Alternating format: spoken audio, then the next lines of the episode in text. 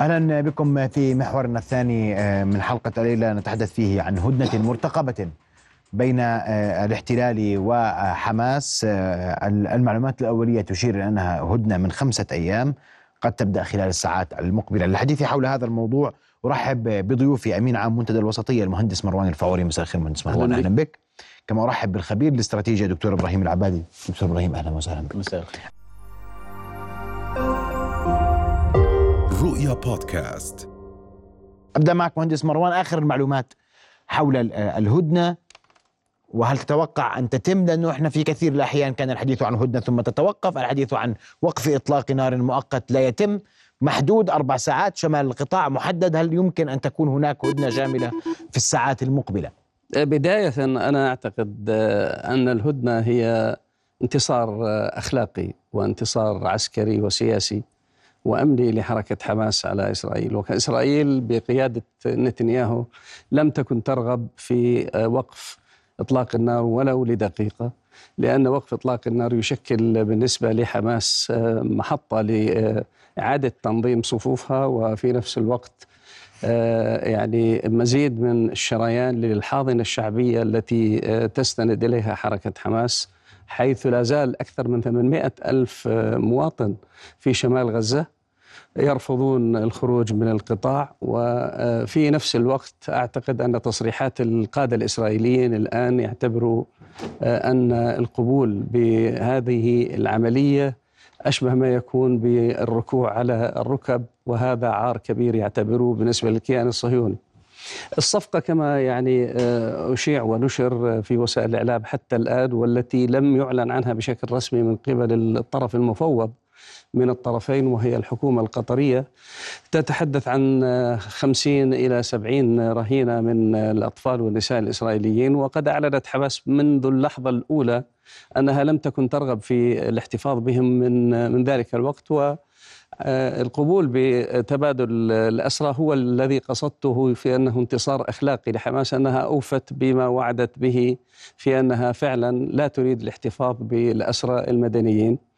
مقابل الإفراج عن عدد يتراوح بين 140 و 340 طفل وامرأة تحتفظ بهم إسرائيل أو دولة الاحتلال في السجون الإسرائيلية. وهذا سؤال كبير يتحدث عن مدى الانتهاك لحقوق الإنسان واعتقال الأطفال واعتقال النساء في السجون الإسرائيلية وما يمارس بحق الأسرى. أيضا إدخال مساعدات متعددة إلى القطاع وخاصة المحروقات التي تشكل العصب حياة بالنسبة للمستشفيات ويأتي هذا في وقت إسرائيل تزيد من هجمتها على المرافق الحيوية والمدارس والمستشفيات أيضا التدريج في أو التدرج في تنفيذ هذه الصفقة بما يضمن هدوء الجبهات وهدوء اطلاق النار مقابل عدم تحليق طائرات التصوير وطائرات التجسس التي ترسلها إسرائيل والولايات المتحدة فوق قطاع غزة حتى لا تكشف مرابط ومواقع المقاومة الإسلامية في القطاع. هذه الصفقة في تقديري أنها تشكل بداية لوقف إطلاق تراها قريبة متدرج. مروان؟ يمكن. نعم. قريبة؟ إيش هي؟ يعني هناك من يرجح أن الصفقة تحتاج لساعات حتى تتم تراها كذلك؟ أعتقد أن الصفقة يمكن أن تكون تبدأ من الخميس من بعد غد. من الخميس تبدأ إجراءات متبادلة ووافق مجلس الوزراء الأمني والسياسي الليلة ومجلس الحرب الإسرائيلي الساعة 6 كان اجتماعهم والحكومة الإسرائيلية اجتمعت الساعة 8 وأقرت. ومسؤولة الشؤون القضائية والأمنية. أعتقد أنها راجعت الأسماء التي سيفرج عنها من قبل الفلسطينيين في السجون الإسرائيلية. أعتقد أن الصفقة جاهزة وهناك ضغط كبير على نتنياهو في الداخل والخارج. يعني عشرات الآلاف يتظاهرون ويطالبون نتنياهو بالإفراج عن أبنائهم. وأعتقد أن عملية الصفقة يمكن أن نتحدث في تداعياتها المستقبلية سنتحدث عن عن تداعيات دكتور إبراهيم وأنا بدي أسمع تحليلك السياسي. والأمني لمثل هذه الصفقة إن تمت ووجهة نظرك تتم أو لا تتم في الساعات القليلة المقبلة؟ تحياتي لكم. آه، يجوز لو رجعنا للوراء من 7 أكتوبر. آه، كنا تحدثنا في أكثر من لقاء إعلامي وتحديدا هنا على هذه الطاولة. كنا نتحدث عن السيناريوهات التي ستكون أمام هذه الحرب سواء كانت سيناريوهات تجاه إسرائيل أو سيناريوهات من قبل المقاومة. وإذا بتذكر معي أخي محمد كنا تحدثنا عن ثلاث سيناريوهات جدا مهمة، اولا آه، أن هنالك سيناريو لإعادة احتلال القطاع واستبعدنا هذا لكلفته الكبيرة على إسرائيل، ثم تحدثنا عن سيناريو إعادة السيطرة على قطاع غزة. وتحدثنا بأن سيناريو إعادة السيطرة سيكون على شمال القطاع وليس على جنوبه. وهذا وهذا السيناريو سيدي ربما تحقق منه جزء كبير. هنالك توغلات إسرائيلية محدودة في في في محورين دعني أسميهم شمال شمال وشمال وسط. بالمقابل هنالك مقاومة شرسة من قبل كتائب القسام. وهنالك خسائر في الجيش الإسرائيلي ما بين أفراد وآليات. السيناريو الثالث وهو الأهم. آه، آه، وهو السيناريو الذي أنا سبق أسميته السيناريو التفاوض الأفضل.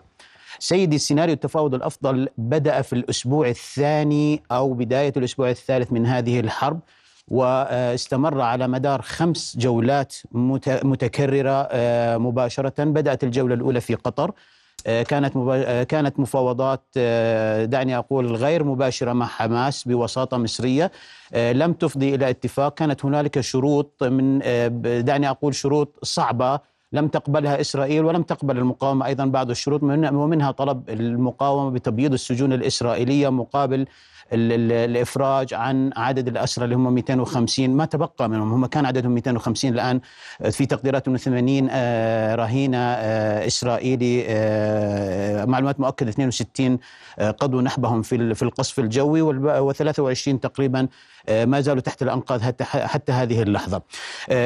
ثم الجولة الثانية اذا الجولة الأولى لم تنجح في قطر، الجولة الثانية انتقلت بوساطة مصرية أيضا لم تنجح بسبب الشروط التعجيزية أو الشروط المتبادلة ما بين الإسرائيليين ومقابلها أيضا بشكل غير مباشر مع المقاومة. وكان السبب الرئيسي سيدي هو الانقسام داخل المؤسسة الأمنية الإسرائيلية وحتى هذا اليوم هنالك انقسام.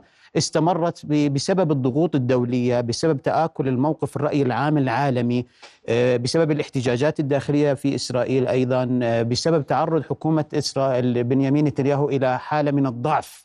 السياسي كادت أن تكون حكومة قابلة للسقوط خلال هذا الأسبوع، أيضا هنالك ضغوط وانقسامات داخل الحزب الديمقراطي في الولايات المتحدة الأمريكية للوصول إلى صفقة إنسانية، اذا لا نتحدث عن الجانب العسكري حتى هذه اللحظة. آه، قبل عشر أيام سيدي كان هنالك حديث بأنه سيتم إطلاق الصفقة أيضا تعثرت في الجولة الرابعة إلى أن وصلنا إلى الجولة الخامسة اللي كانت هذا الأسبوع. الآن التفاصيل التي تتحدث عنها هذه الصفقة. أولا هي لا تشمل أي من العسكريين من الجانبين لا من جانب كتائب المقاومة ولا من جانب الإسرائيليين. بمعنى لا يوجد هنالك تسليم للجنود ولا العناصر المقاومة الذين تم السيطرة تم أسرهم في في مؤخرا أو خلال العمليات. اذا الحديث هنالك عن جانب إنساني. آه، بالبداية حماس آه، كانت منذ منذ بداية الحرب وخاصة في الأسبوع الثاني والثالث تسعى لإظهار سمينا العدوان أفضل. اسمح لي. نسميها العدوان. نعم. العدوان نعم. العدوان على على غزة. آه، منذ بداية العدوان على غزة وكانت آه، كتائب المقاومة وعلى رأسها حماس تتحدث عن تعرف بداية الحرب تم تصنيف حماس على أنها إرهابية وأنهم يقتلون الأطفال ويقطعون رؤوس النساء، تبين هذه الروايات كلها إسرائيلية وأمريكا تبنتها وتحدث بها الرئيس بايدن ثم تراجعت عنها فيما بعد. حتى تظهر حسن النية تجاه الرأي العام العالمي وخاصة أنه الآن العالم الرأي العالمي العالمي, العالمي الآن العربي والأوروبي وحتى الأمريكي الآن يتحدث عن عن دعم حق الإنسان الفلسطيني بسبب الهمجية في القصف العنيف اللي إحنا شاهدناه خلال فترة الحرب. الآن سيدي آه، وصلت حماس لإظهار الصورة وإظهار حسن النية منذ البداية أن هنالك أسرى مدنيين بين أطفال ونساء تريد أن تسلمهم منذ البداية. كان حديث هنالك خمسين آه بعدين ارتفع إلى العدد إلى مية ثم تراجعت في الجولة الرابعة من المفاوضات إلى الخمسين. الآن محور آه، الجولة الأخيرة التي حدثت خلال اليومين أو خلال 24 ساعة الأخيرة. الآن العدد يتحدث عن جانب إنساني لا يشمل العسكريين كما قلت يتحدث عن خمسين آه طفل و امرأة من الإسرائيليين المدنيين لدى كتائب المقاومة مقابل 150 من الفلسطينيين من النساء والأطفال. لم يشمل اذا تراجع موضوع تبييض السجون ال- ال- من الأسرى من الأسرى الفلسطينيين انتهى هذا الشرط. أيضا ثم تحدثنا الآن الحديث عن خمسة أيام هدنة مؤقتة.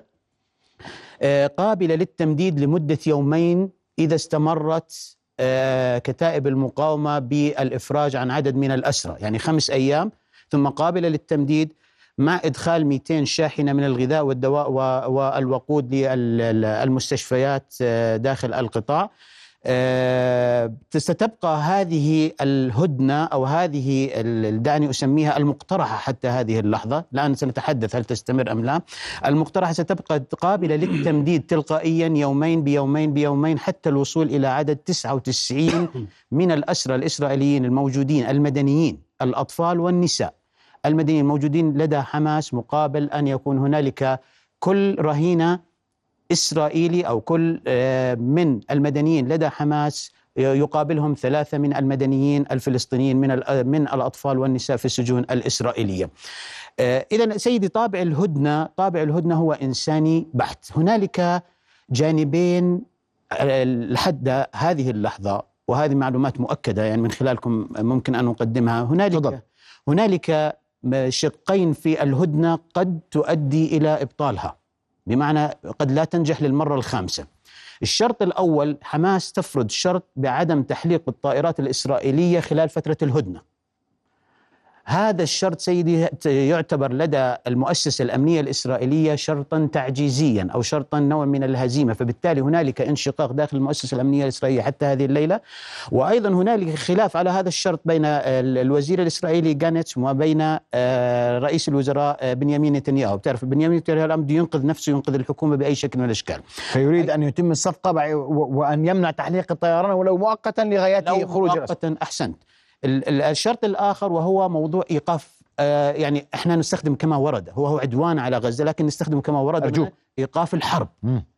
إيقاف الحرب أيضا سيدي هذه إسرائيل ترفض هذا الشرط رفضا كاملا لأنه إذا تحدثنا عن إيقاف الحرب فبالتالي هذه انتصار للمقاومة وهذه هزيمة لل- للحكومة الإسرائيلية فستسقط حكومة نتنياهو خلال 24 ساعة من تحقيق هذا الشرط، اذا هنالك شرطين للمقاومة إسرائيل تعتبرهم شرطين تعجيزيين، إيقاف الحرب وعدم تحليق الطيران خلال آه، مدة آه، الهدنة سواء خمس أيام أو تم تم تمديدها يومين بيومين. طبعا ما المحاذير لدى المؤسسة الأمنية الإسرائيلية كيف يفكر العقل الإسرائيلي لأنها تفترض بان كتائب المقاومة ستعيد ترتيب صفوفها من جديد، ستعيد تمركز قواتها من جديد، والتخوف آه، ودعني يعني أقدم أيضا هذه المعلومات، التخوف لدى المؤسسة الأمنية الإسرائيلية بأن كتائب حماس وكتائب المقاومة وهذا يعني وهذا الشيء يحسب لها طورت ما يعرف بوحدات الاستطلاع. يعني بمعنى الخسائر اللي بشوفها بالجيش الإسرائيلي سيدي ليست مواجهة مباشرة بقدر ما هي وحدات استطلاع. هذول بيخرجوا بالنهار برصدوا أين الأهداف. الأهداف؟ وثم ومن ثم إذا بتلاحظ كثير من الفيديوهات اللي انتشرت كل القصف يتم في فترة مسائية أو في فترة الليل. هذا الآن الذي يخيف أكثر المؤسسة الأمنية العسكرية. ثانيا ما يميز قدرة المقاومة في الفترة الأخيرة وهذا شرط يعني ربما دعني أسميه تكتيك استطاعت المقاومة أن تفرض على طاولة المفاوضات غير المباشرة معها بأن ال- الكتائب المقاومة قامت خلال الحرب بعدم استهداف الأهداف الإسرائيلية مباشرة كانت تستهدف ما يعرف بالدعم اللوجستي أو قوات الدعم اللوجستي. بتعرف الآن الآليات والدبابات تمركزت في زي القوات الاحتلال تقصد. نعم دخلت ال- الآليات والدبابات الإسرائيلية تمركزت قريبا من من مستشفى الشفاء مثلا تمركزت قرب مدينة غزة على وجه التحديد لكن الكتائب المقاومة أثبتت جدارتها بأنها لا تذهب إلى ضرب الهدف كانت تضرب مباشرة قوات الدعم اللوجستي فبالتالي تصبح هذه الاليات هدفا سهلا. هذا ما انت أنت تقول معيقات هناك معيقات قد توقف هذا الاتفاق الخامس اذا هو ليس لم يتم حتى اللحظة بمعنى أنه هذه رغم الدفع باتجاه نعم. أن يتم هذا الاتفاق. نعم. وأنت ذكرت آه، مهندس مروان بوضوح ما بعد هذا الاتفاق وهذا سؤال مهم اليوم. نعم. إذا ما تم هذا الاتفاق وأنت ترجح أن يتم. أن يتم. أنا بعتقد أن هذا الاتفاق آه، تم بمصلحة للطرفين. مصلحة لكتائب عز الدين القسام والمقاومة ومصلحة أيضا لدولة الاحتلال. والطرف الذي آه، يشكو آه، ويعني يعاني من الضغط الداخلي والخارجي هو الطرف ال- الإسرائيلي لأنه يعاني من آه، يعني انقسام حاد داخل المجتمع الإسرائيلي ويعاني من ضغوط من الأهالي ويعاني أيضا من ضغط دولي نتيجة الهجم الهمجية التي يشنها على المدنيين وحجم الخسائر الذي وصل إلى أكثر من 14 ألف شهيد ويعني أكثر من 20 ألف جريح. والعالم كله الآن أصبح يتحول بشكل سافر. أنا بعتقد أن هذه الصفقة سيحرص نتنياهو وأركان حربه على إنفاذ هذه الصفقة آه، ويتراجعوا بهذا التنفيذ عن الشروط التي أعلنوها سابقا أخي إبراهيم وهي القضاء على حماس ثم الانتقال إلى القضاء على قدرات حماس وما تحدث في باراك مهندس مروان اليوم إلى الآن اسمح لي بس. اسمح لي أنا عشان بس عشان أكون إنه هاي نقطة كثير مهمة.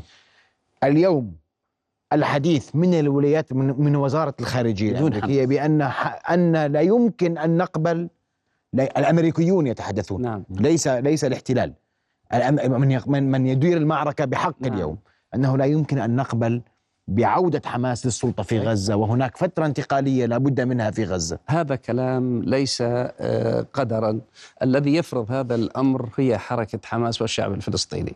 والوقت آه، الذي كانت تفرض فيه آه، الإدارة الأمريكية والإسرائيليون على الشعب الفلسطيني قياداته وتفرض عليه يعني خط سيره باتجاه التطبيع هذا خط انتهى وأعطت الولايات المتحدة قبل يومين شهادة وفاة للسلطة الفلسطينية أنها لن تستطيع أن تحكم قطاع غزة. وأنا أعتقد أنه لا السلطة الفلسطينية ولا أي سلطة بيروقراطية يبحث عنها الآن في يعني الغرف المظلمة أو المغلقة يمكن أن تكون بديل لأهل غزة في اللحظة في اليوم الأول سيتم تصفية هذه القيادة التي ستأتي أشبه بحكومة كرزاي في أفغانستان. لن يكون هناك آه، قبول من أهل غزة لأي كيان غير آه، الكيان الشرعي الذي انتخبوا ولا زالت الحاضنة الشعبية هي التي تعتبر حماس هي الممثل الشرعي.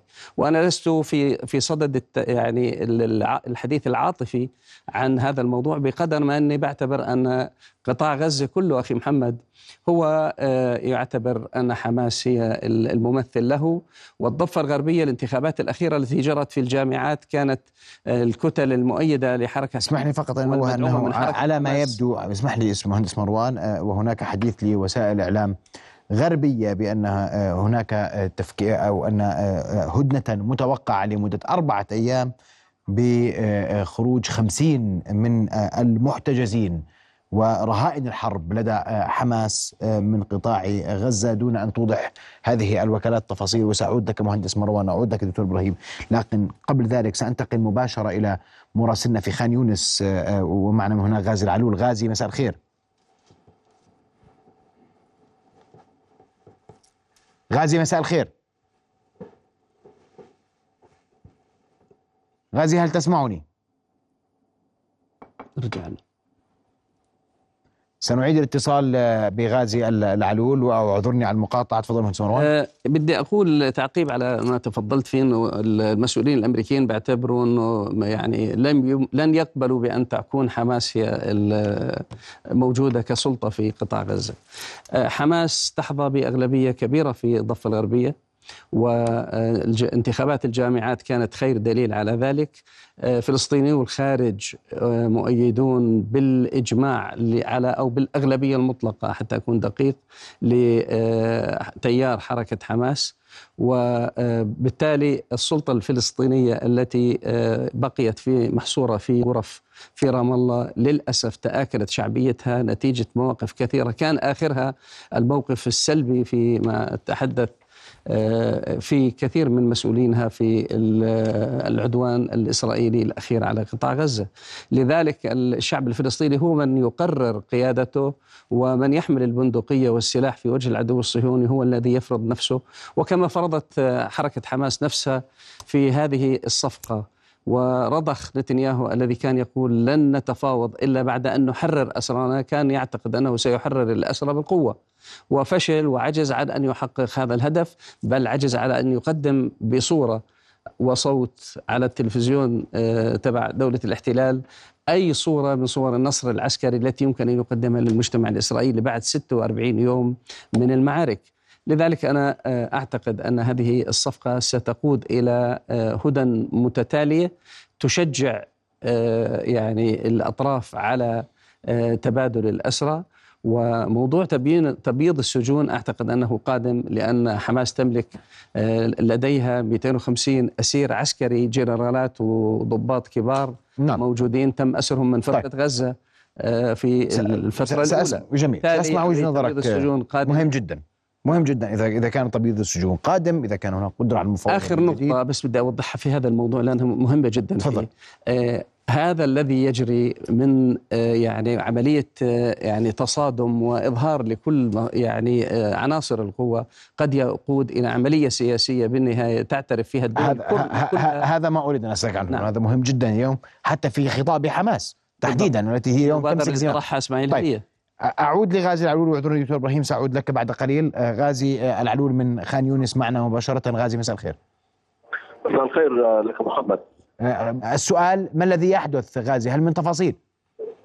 يحدث محمد وصول لحافلة محملة بالمصابين من مجمع آه، أو المستشفى الأندونيسي في شمال القطاع بعد التنسيق الذي جرى مع الصليب الأحمر لإيصال هؤلاء المصابين إلى يونس هنا استقبل المستشفى بعض المصابين ولكن نظرا لحجم الاستيعاب الذي فاق القدرة الحقيقية للمستشفى اضطر المستشفى لإرسال بقية المصابين آه، آه، لمستشفى الأوروبي في آه، الطريق الواصل ما بين رفح وخان يونس إلى الشرق من قطاع غزة، بالتالي هي الحافلة الثالثة عمليا التي تصل إلى قطاع غزة أو عفوا إلى خان يونس هنا.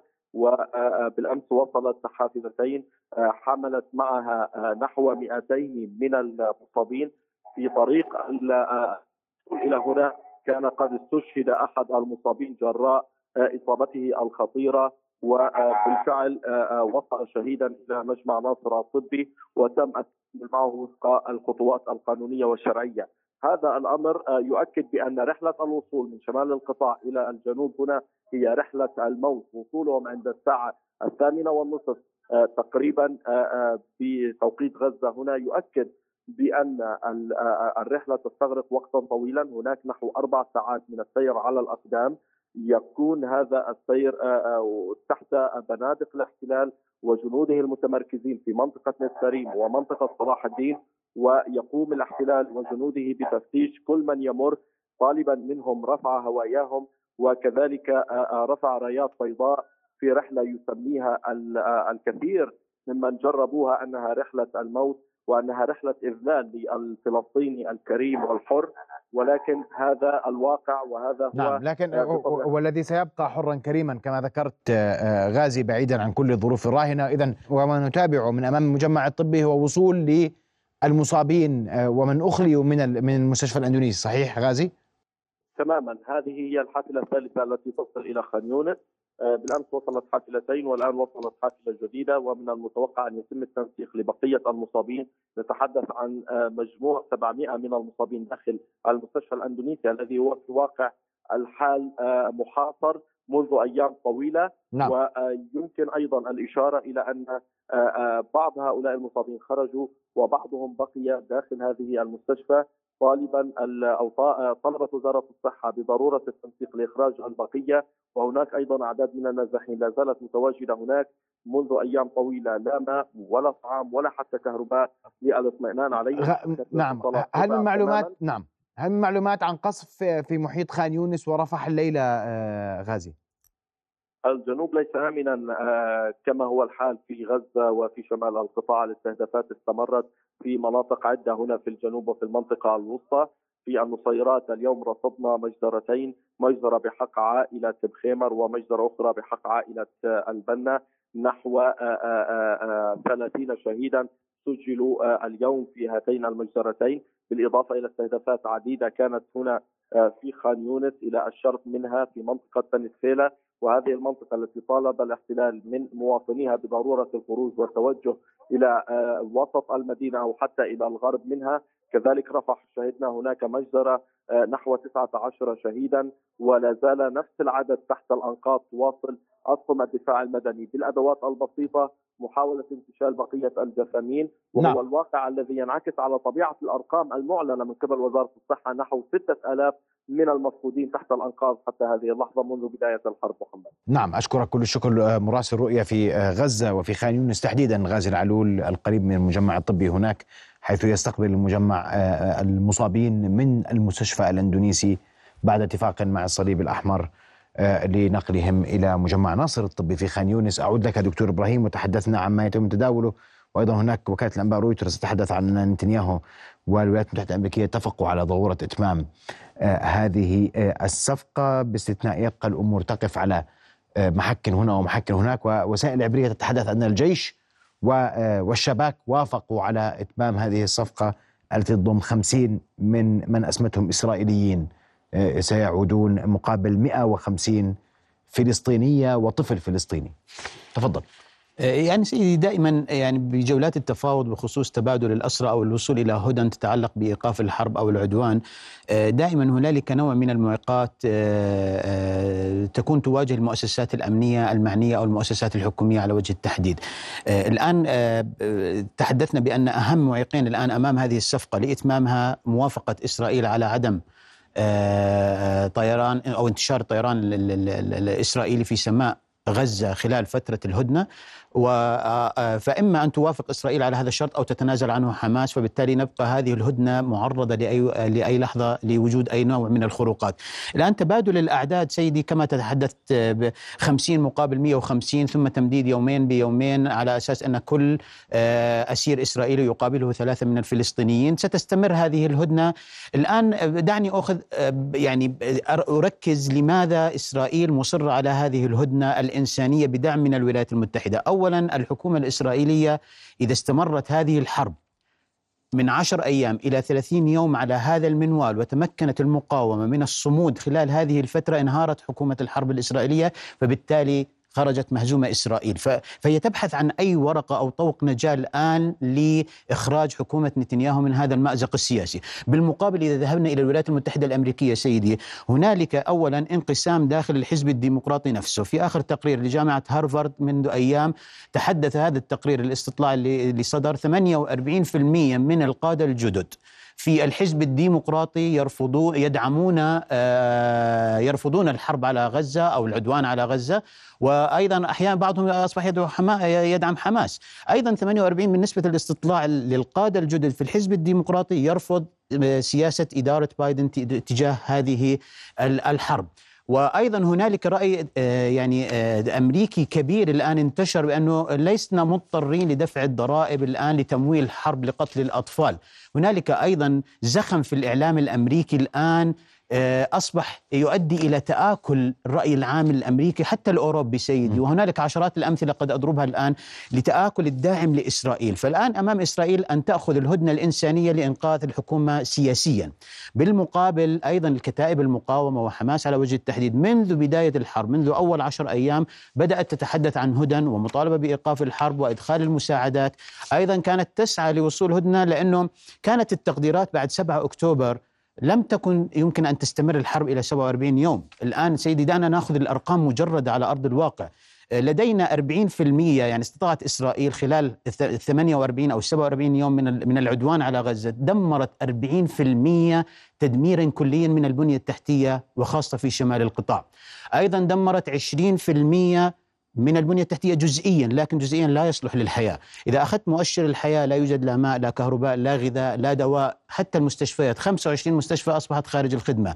إسرائيل قتلت ما يقارب 200 إلى 250 من الفريق الطبي بين أطباء ومسعفين. آه، إذا أخذنا مؤشر التهجير الآن لماذا تسعى؟ أيضا المقاومة لديها مصلحة وهذه مصلحة مشروعة أنه يجب أن تتوقف هذه الحرب.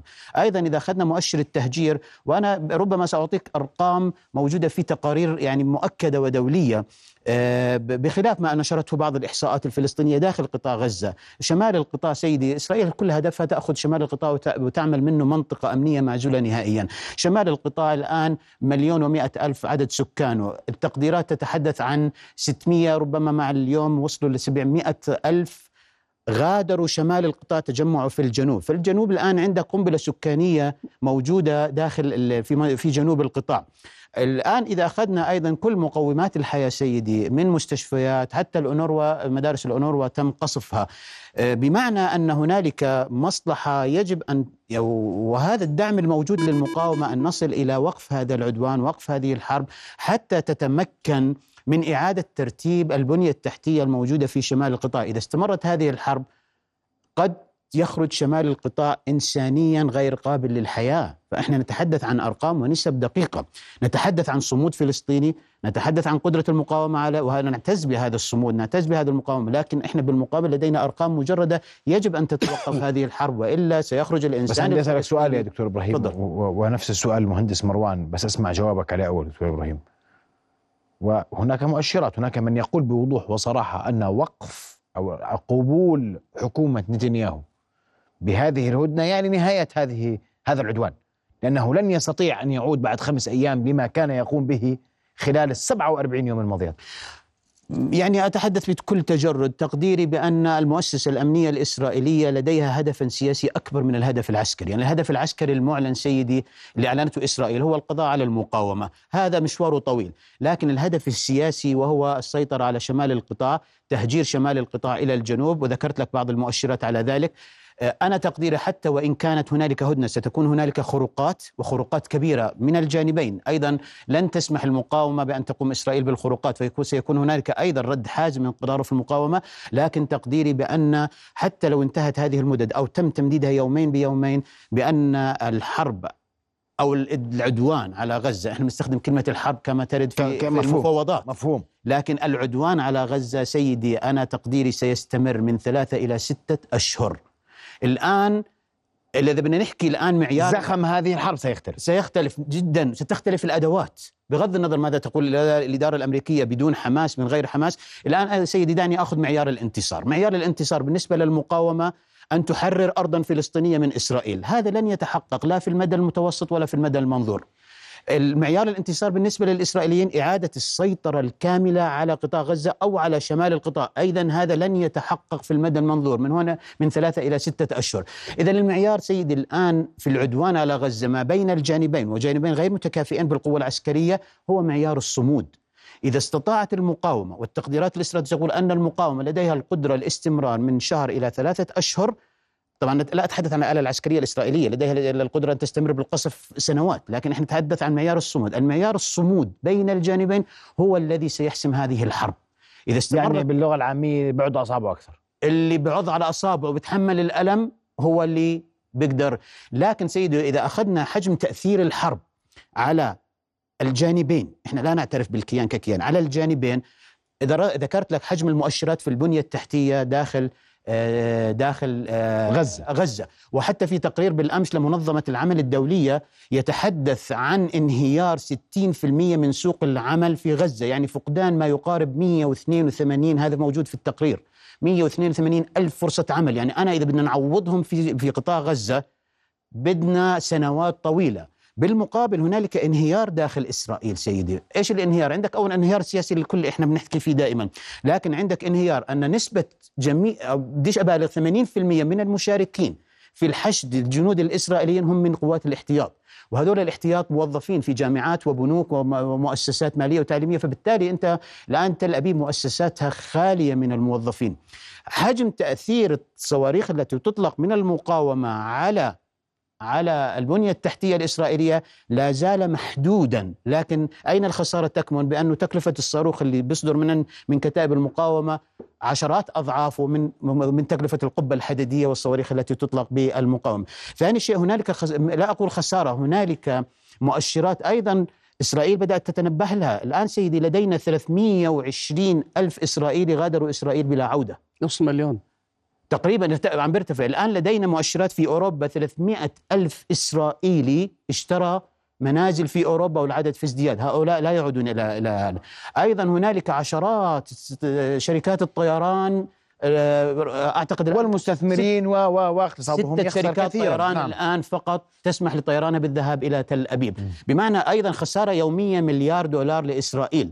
تكلفة الحرب حتى هذه اليوم على إسرائيل تجاوزت 9 مليار. يعني بمعنى ال 14 مليار اللي حولتهم الولايات المتحدة لإسرائيل إلا اليوم تكلفة الحرب 9 مليار. أيضا آه، لن أتحدث عن البعد الاقتصادي والتنموي وما إلى ذلك. بمعنى أن الطرفين هنالك حالة خسارة. مأزومة للطرفين الصمود مع فا- مع الفارق. الصمود هو الذي سيحسم. مع الفارق. تفضل. أنا بعتقد أنه حجم ال- الضرر الذي لحق بإسرائيل استخباريا وعسكريا وأمنيا وسياسيا ودوليا لا يمكن أن يقارن بحجم الخسارة التي قدمها الفلسطينيون. الفلسطينيون قدموا عبر تاريخهم من عام 1936 إلى الآن عشرات الآلاف. وفي ست سبع آلاف على الأقل في السجون الإسرائيلية من الأسرى. آه، يوميا إسرائيل تستبيح وتقتل الأطفال والنساء عملية القتل الممنهج آه، يعني ليست آه، يعني ب- ب- ب- عادية بالنسبة لل أصبحت عادية بالنسبة للفلسطينيين. آه، الثمن الذي تدفعه إسرائيل في هذه المعركة لم تدفعه بتاريخ حياتها باعترافهم أنه هذه من عهد الهولوكوست التي يدعونها. أنا بعتقد أن ال- السيناريو ال- القادم هو بناء على مشروع سياسي تتبناه كثير من الدول الأوروبية ويتبناه الآن آه، يعني صانعي القرار في الولايات المتحدة. وأصبح هناك ضغط انتخابي على مشروع سياسي لأي طرف؟ ترامب. لأي آه، طرف؟ يعني الآن يضغط يعني المقاومة هل تبحث عن مشروع سياسي الآن؟ نعم أنت ما قرأت أخي إبراهيم. لا سيدي، مبادرة قرأت. طرح إسماعيل هنية. طرحت. طرح مبادرة من حوالي خمس نقاط. طرح يعني مبادرة سياسية متقدمة جدا. آه، أولا وقف إطلاق النار. ثانيا آه، فتح المعابر رفع الحصار.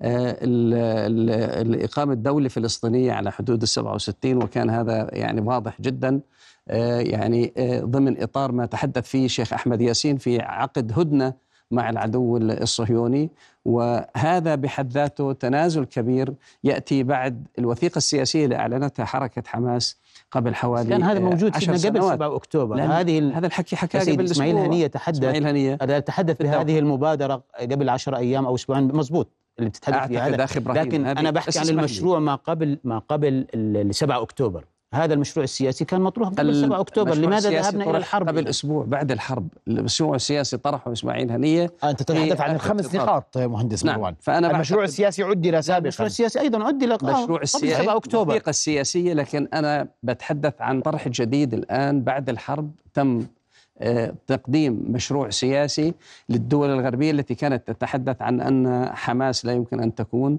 آه، أنا بعتقد أن هناك إعادة آه، لهيكلة هيكلية السلطة ومنظمة التحرير يمكن أن تقود إلى سلطة جديدة تمثل الشعب الفلسطيني بكل أطيافه ولا تتجاهل الانتخابات التشريعية التي أفرزت حركة حماس في عام 2006 آه، من يتحمل يعني مسؤولية هذا الذي حدث في 7 أكتوبر هو من ألغى الانتخابات التي أفرز فيها الشعب الفلسطيني ممثلينه آه، الآن من يتحمل مسؤولية 7 أكتوبر؟ يتحمل هذا ال- ال- الإدارة الأمريكية وإسرائيل اللي يعني تكالبت لإلغاء الانتخابات عام 2006 الانتخابات التشريعية أفرزت أغلبية آه، المجلس التشريعي والبرلمان كان من حركة حماس. هم لم يقبلوا بالديمقراطية أن برأيك تكون- أن كل ما كل ما كل ما يحدث اليوم قد يفضي لعملية سياسية أنا في رأيي تكون حماس جزءا منها نعم أنا أعتقد أن هناك فرصة تاريخية يمكن أن آه، آه، تقود إلى استقرار في المنطقة العشرين والأمريكي و... 30 سنة. و- والأمريكي ومن مصلحة- ذلك ومن مصلحة دولة الاحتلال والإدارة الأمريكية إذا كانت حريصة على مصالحها في الشرق الأوسط وأن لا يأتي ربيع آه، قادم يجتاح المنطقة ويؤثر على مصالحها وعلى الأنظمة السياسية المتحالفة مع الإدارة الأمريكية من مصلحتهم أن يدمجوا حماس ضمن العملية السياسية بالشروط التي يمكن أن تتوافق معها آه، حركة حماس واضح. وبما يحقق مصالح الشعب الفلسطيني. دكتور إبراهيم تتفق؟ سيدي يعني بعجاله أرجوك. لا يعني نوعا ما آه، آه، لا أتفق كثيرا مع الرأي الكريم آه، شخصك حبيبي. لكن على إحنا ن- ربما إذا نختلف في, في الآراء نعذر بعضنا نعم. بعضا. تقديري سيدي إذا ذهبت حماس إلى العملية السياسية وهذا متوقع كيف ستنتهي الحرب؟ إما أن تكون من غير حماس أو تكون بحماس الآن طرح حماس عملية سياسية آه، لكن آه، إذا ارادت أن تدخل العملية السياسية وهذا أنا أستبعده لأنه الفصائل الفلسطينية م- منقسمة. سيدي حماس تمثل 20% 28% من الشعب الفلسطيني. فتح أو السلطة الفلسطينية تمثل ما يقارب 17 إلى 20% من وين الفلسطينية- الأرقام يا أخي إبراهيم؟ بزودك فيها أنا هذه لا، هذه- الأرقام. المبادرة تقريبا 20 آه، ب- آه، 7% المبادرة الفلسطينية. بمعنى سيدي أكبر تحدي يواجه العملية السياسية هو الانقسام الفلسطيني حماس الفلسطيني. تمثل أكثر من 70% من الشعب الفلسطيني. يعني لا أتفق مع هذا الرقم. أنا لست لا لا لا تمثل أكثر من 6 سيدي سيدي حتى المشاهد ما يفهم إنه أنا لست أنا أتحدث آه، بطريقة يعني استراتيجية مجردة. هي بمعنى الانقسام بأرقام. يعني الفكرة سيدي ان الانقسام الفلسطيني الفلسطيني هو أكبر تحدي أمام أي عملية سياسية بمعنى إذا وافق طرف لن يوافق الطرف الآخر هذه ال- و- و- واذا تبعت تصريحات السلطة تختلف عن تصريحات حماس وحماس تختلف عن تصريحات اذا هنالك تضارب الانقسام الفلسطيني الفلسطيني سيدي هو أكبر تحدي أمام أي عملية سياسية لكن سأعود إلى النقطة بس وهذه هذا. الانقسام. إبراهيم يعني هذا الانقسام ليس وليد إرادة فلسطينية بقدر ما هي ضغوط من ال- من قوى إقليمية ودولية ما هو إحنا إذا ما اتفقت السلطة ال- الفلسطينية الفصائل رهينة. الفلسطينية سيدي إذا ما اتفقت الفصائل الفلسطينية ستبقى القضية الفلسطينية معلقة إلى ذلك. طيب. النقطة الأخيرة سأذكرها بعجالة أرجوك، آخر تفضل. في خصوص أن إذا دخلت حماس العملية السياسية وهذا متوقع وأتفق آه، مع مع المهندس مروان. لكن لكن أعتقد بأنه سيكون هنالك شرطا اسرائيليا بأن تتخلى حماس عن عن سلاحها للدخول في عملية تقبل بذلك حماس؟ آه أو لا؟ لا أعتقد. لا تعتقد. تقبل بذلك حماس؟ أنا أعتقد أن الإسرائيليين سيرضخوا للقبول بحماس بمشروعها السياسي ضمن اطار هدنه على أن تحتفظ بحماس بسلاحها و أن تحتفظ بجناح وقف المقاومة. لعمليات ال- ال- طيب.